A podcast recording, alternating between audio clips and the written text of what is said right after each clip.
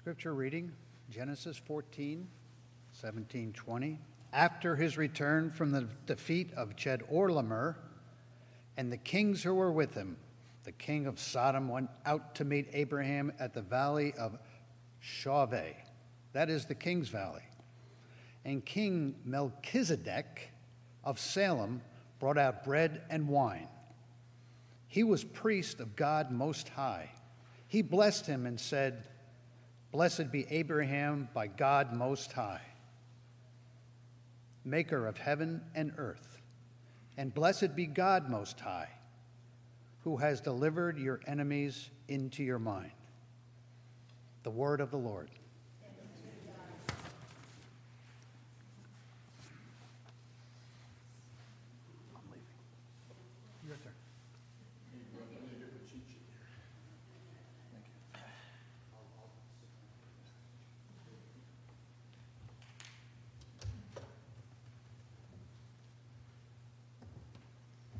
What a Mother's Day gift, reading the hard names.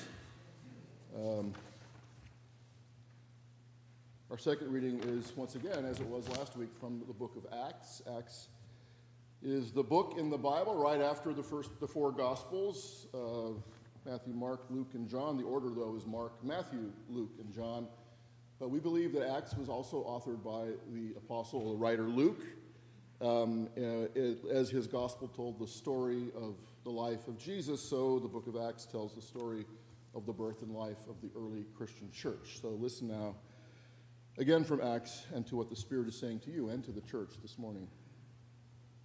Then Paul stood in front of the Areopagus and said, Athenians, I see how extremely religious you are in every way.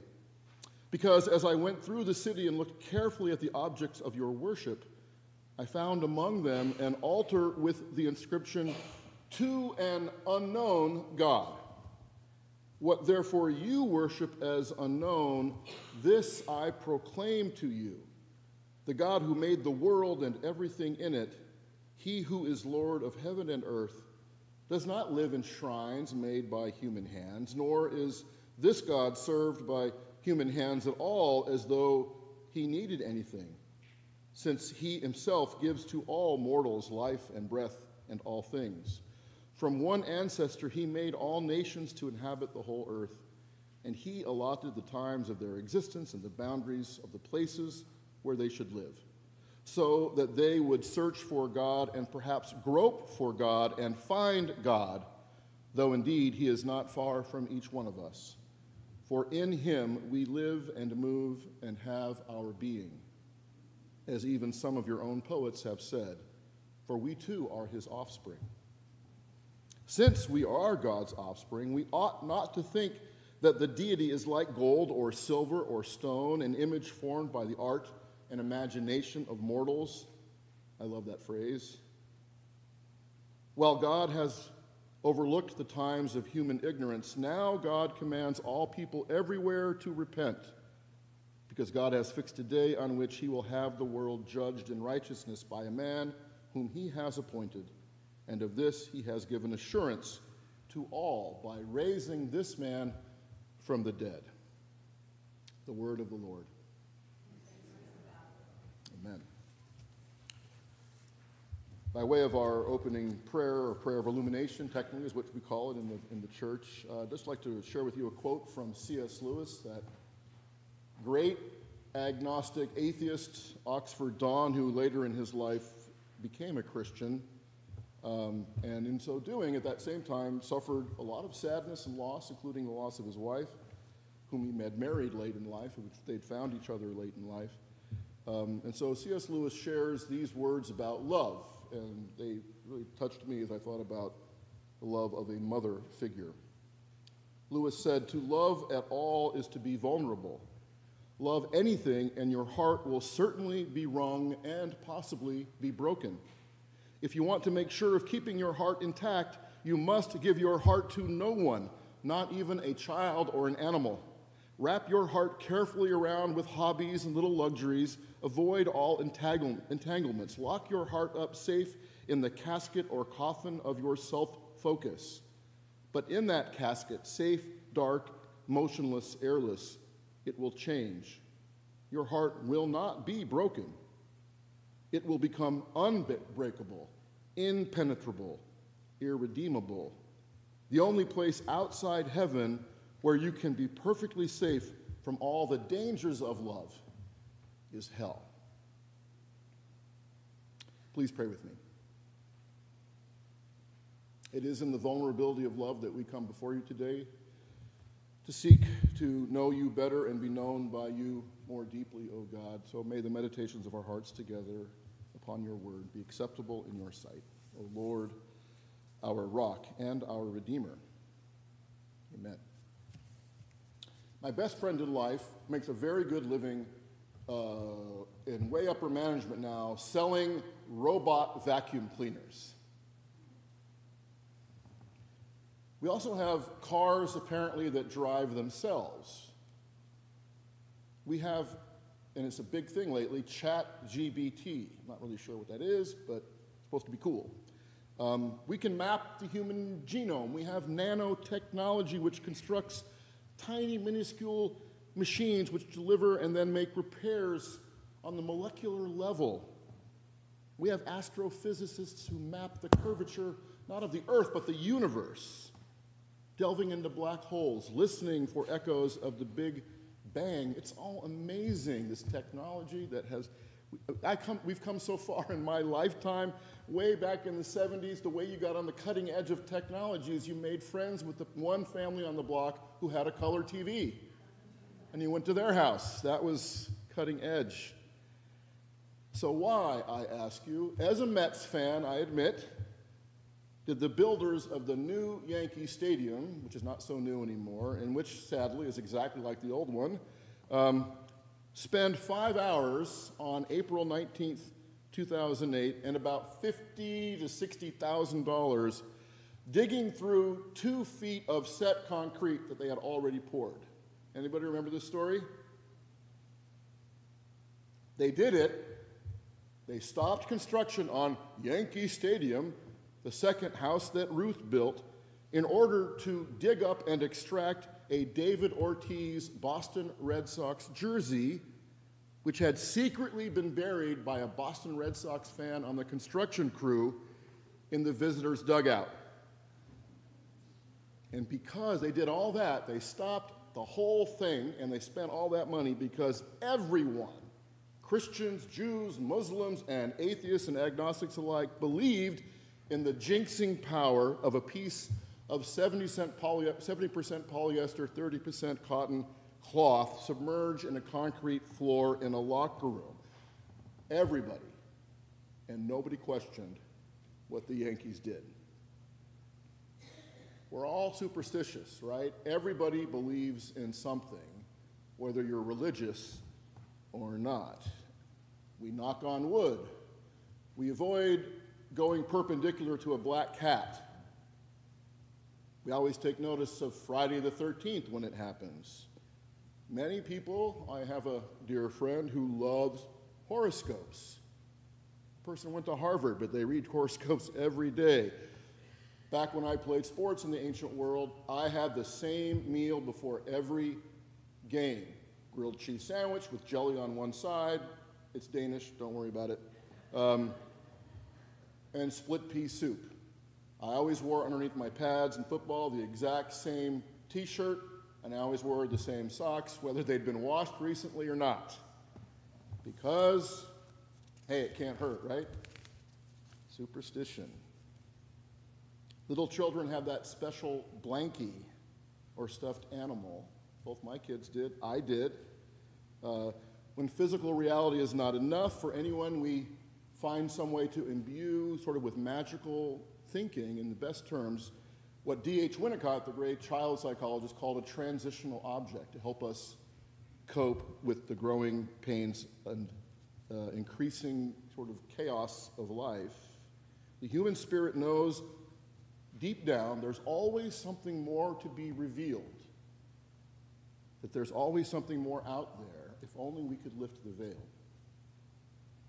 This morning, in this interesting narrative from the book of Acts, which many of us don't know that well, um, speaking to a crowd gathered in the elite court of the Areopagus, which is the sort of the town council of the city of the free city of Athens, the Apostle Paul is making an argument as he debates with the aristocratic governing, governing leaders of this great city. And remember, last week here in worship, we, we, we learned that Paul used to be named Saul, used to be a highly educated Pharisee, a Jewish man steeped in the classical Greek uh, traditions of knowledge and letters, and certainly very advanced in the Hebrew religious tradition, um, but has now become a follower in this text today of Jesus Christ, who was crucified. And Paul is using all of his education oratorical ability to debate with the Athenians, where debate was sort of the coin of the realm. Paul is trying today to talk about what we've already been talking about this, this human inner yearning for something more. He says, You know, guys, I just got into your great city. I've never been here before. I, took one of those tours, you know, when you get on the bus, off the bus, on the bus, off the bus. I'm seeing all these amazing shrines around Athens to all of your amazing gods, all the gods you Athenians worship. You've got your Aphrodite, you've got your Apollo, you got your Zeus, and of course, you've got your Athena. And I'm going around and I'm seeing all these shrines as I'm touring and all these statues to all of your deities, all of your gods. And what's cool is that every one of your gods has a job, a purpose. Need to win a battle, Ares is your guy. You want some wisdom? Want to decide whom to marry or whether to invest in a certain stock? You go with Athena. But, Paul says, what really surprised me, I didn't expect to find on this tour, is this altar I found with the inscription that reads, To an unknown God. And this God, whom you also worship, this unknown God, I today want to introduce to you. This is the God of heaven and earth. This is the God of Abram, Isaac, Jacob, Rachel, Leah. This is the God of Jesus Christ. This is the God who made the world, made the universe, and made everything and everyone in it. The God that you already worship by no name. And what's different about this God, and you recognize it already because you've given this God no name, is that you can't make a statue out of this God and you can't even describe this God. Language or human effort are not enough to encompass it, which is to control it. To name something is to have control over it. But you get it. We, you know, as I know, as a follower of Jesus, that this is a God you cannot manage or control by praying or sacrificing or being a good person or jogging or saving or anything else. This is a God who is sovereign, beyond boundaries, a God of love. And we try to control this God, just like we, we know all the other gods have their purpose and we pray to them when we need something done for ourselves. Paul says. But this God is not controllable. I like the story about the kindergarten teacher who was observing her classroom, and while they were uh, doing drawings, it was draw, draw picture time during kindergarten that day, she was walking around and looking at every child's artwork and kind of leaning over and sort of making a comment here or there. And she got to one little girl who was working away diligently, you know, thumb out, I mean, tongue out, and um, she asked the little girl what that drawing was. And the girl replied, Oh, oh, I'm trying to draw God. And the teacher paused and then she gently said to the girl, But sweetie, nobody really knows what God looks like. And the girl, without missing a beat, said, They will in a minute.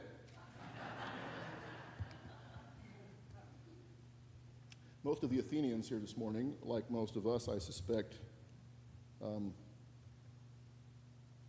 would say things like, Hey, as long as I'm a good person, as long as I believe in some greater power, does it matter what God I worship?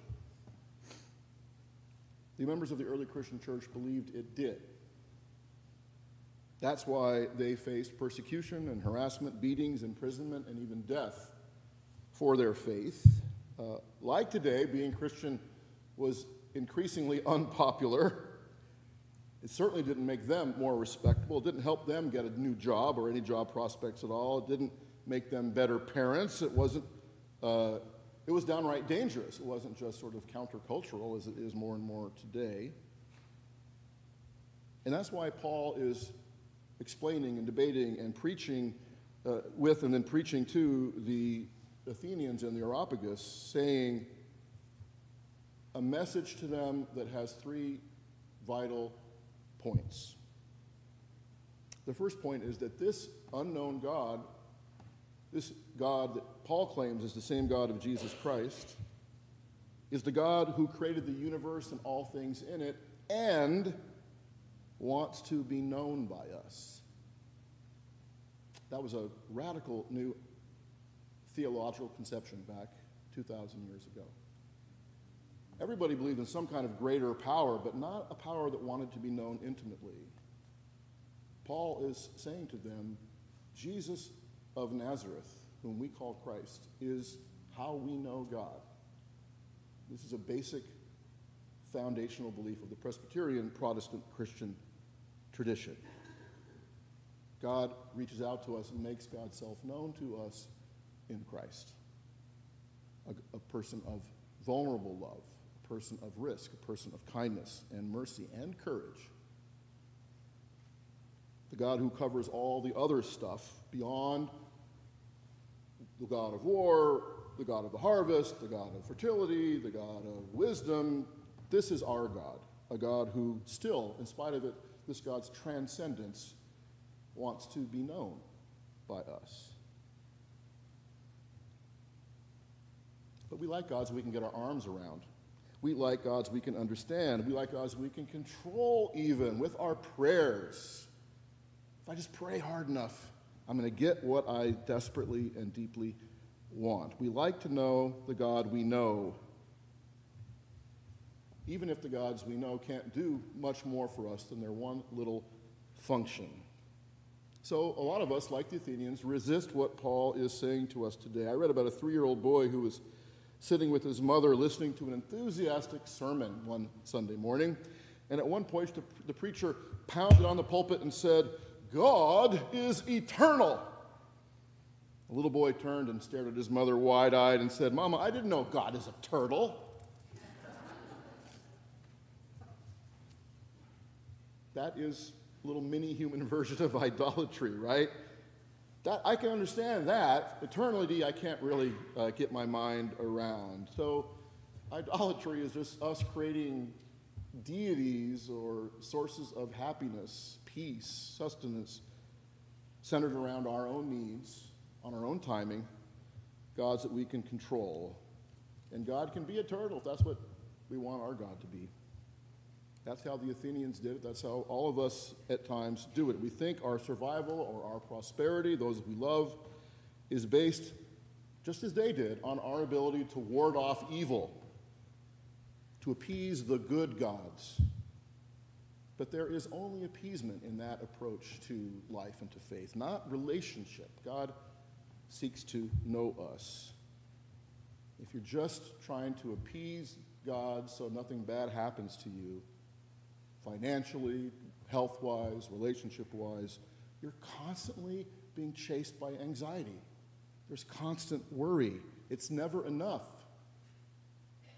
Contrast that situation with the message Paul is bringing to these Athenians in his debate today. He says that the God who made the world and everything in it is the God in whom we live and move and have our being. Not separate, not distant, not aloof, like the pantheon of Greek gods, a God in whom we live and breathe and have our very being. The second point Paul makes, bless you, you're welcome, is that this unnamed God, by definition, is not defined to certain functions that we need from God, that we think we know we need from God. Other gods have fixed boundaries. Our God does not. God in Christ, that unknown God, who can't be controlled or managed, Paul is saying, will cross boundaries and borders and even great distances, even the valley of the shadow of death, to find us. Our sovereign God is just that. There's nothing controlling that God in Christ. That self offering love has burst every boundary that there possibly could be. Finally, Paul is saying that this God, who wants to be known by us and who will find us across any boundary because of the life, death, and resurrection of Christ, wants to be in a relationship with you. Because God loves you. This intimate nature, this relational God, was unheard of. And it still scares us and makes us uncomfortable today. Like all relationships, relationships take work. But the relationships that really matter mean everything. Certainly, on Mother's Day, we can accept that to be true. There was a college student I read about who spent a year living with a group of Navajo Native Americans while the student was pursuing his doctoral studies. And when it came time for this young man to go back to the university after being there for almost a year, the tribe held a going away celebration for him. And the next day, as he got ready to put, throw his backpack into his pickup and head out, the grandmother of the family with whom he stayed, who welcomed him into their home, with tears in her eyes, said to him, I like me best when I'm with you. That's a real relationship. Recently, for my uh, 60th birthday party, my kids and Sarah uh, surprised me by having friends from Seattle and Virginia and everybody sort of come together and show up at my doorstep. It really surprised me. And then my kids later said, It's so much fun watching you with them because completely relaxed. Right? We love each other. It's been a long time now. We can say the same thing about our relationship with Jesus. That's what we are meant for. That's the God, what God wants for us. I like me best when I'm with Him, with the God who is willing to find me, who wants to be known by me. We all are the best that we can be when we're with that God, the unknown, uncontrollable God. Relationships are hard, they take work. Um, I've said in here before that if you, I, I love doing weddings, but what's really meaningful to me is wedding vow renewals, which I've done a few of over the years, because the people get up knowing what they know about the other person after all these years and saying, I still choose you. Anyway, that's pretty powerful.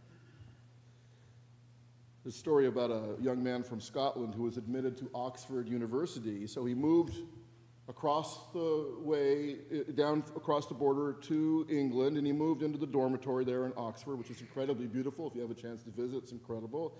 But his mother back in Scotland worried how he'd get along with those snobbish Englishmen in his dorm. So she gave him a telephone call and he says, How do you find the English students, Donald? And he says, Oh, mother, they are a strange and noisy people. The one on this side of my dorm room bangs his head against the wall all night and won't stop. The one on the other side screams and curses until the sun comes up at dawn. Oh, Donald, says his mother, how do you put up with such rude, noisy people? I ignore them, mother, he said. I just sit here quietly every night playing my bagpipes.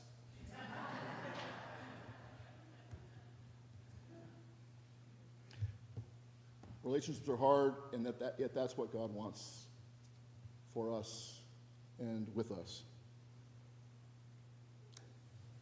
I think both Jesus and Paul listened to people as much as they talked. That's what a real relationship is. Paul was in dialogue with his Greek audience enough to know their beliefs and to find God revealed in them rather than impose a completely strange and foreign God in some kind of dominant way. He rather he found something they could relate to to give them an introduction into this amazing new kind of God, this God of intimate relationship and love that Christianity is suddenly talking about. Paul wasn't afraid to put his own Christian faith into what uh, biblical scholars and scholars of religion uh, have called the marketplace of religious ideas. Will Willimon and Stanley Hauerwas at Duke University for many years studied this issue, and Willimon, an Episcopal bishop, said in one of his books sometimes the biggest challenge is to admit that all of us are living by some point of view or another, no matter who we are, religious or not. All of us are betting our lives on something. We may be betting our life on the point of view that says, I try not to have any point of view other than the one officially enforced. And there are no points of view worth acknowledging or living or dying by. Or there is that point of view that says, I still have lots of questions about Jesus and doubts even about Jesus and his way, of course. And there's still much about all of this I don't understand really. And I fall constantly short of being a truly dedicated, faithful follower of Jesus. Still, I am trying. And I'm convinced, because of love, that Jesus is, for me, the way, the truth, and the life. And I am doing my best simply to trust that. Would have been interesting if Luke, in his book, had told us what happened when Paul stopped talking and what the ideas that came back were. How many people were convinced when their unknown God was finally introduced to them and no longer was nameless. Amen.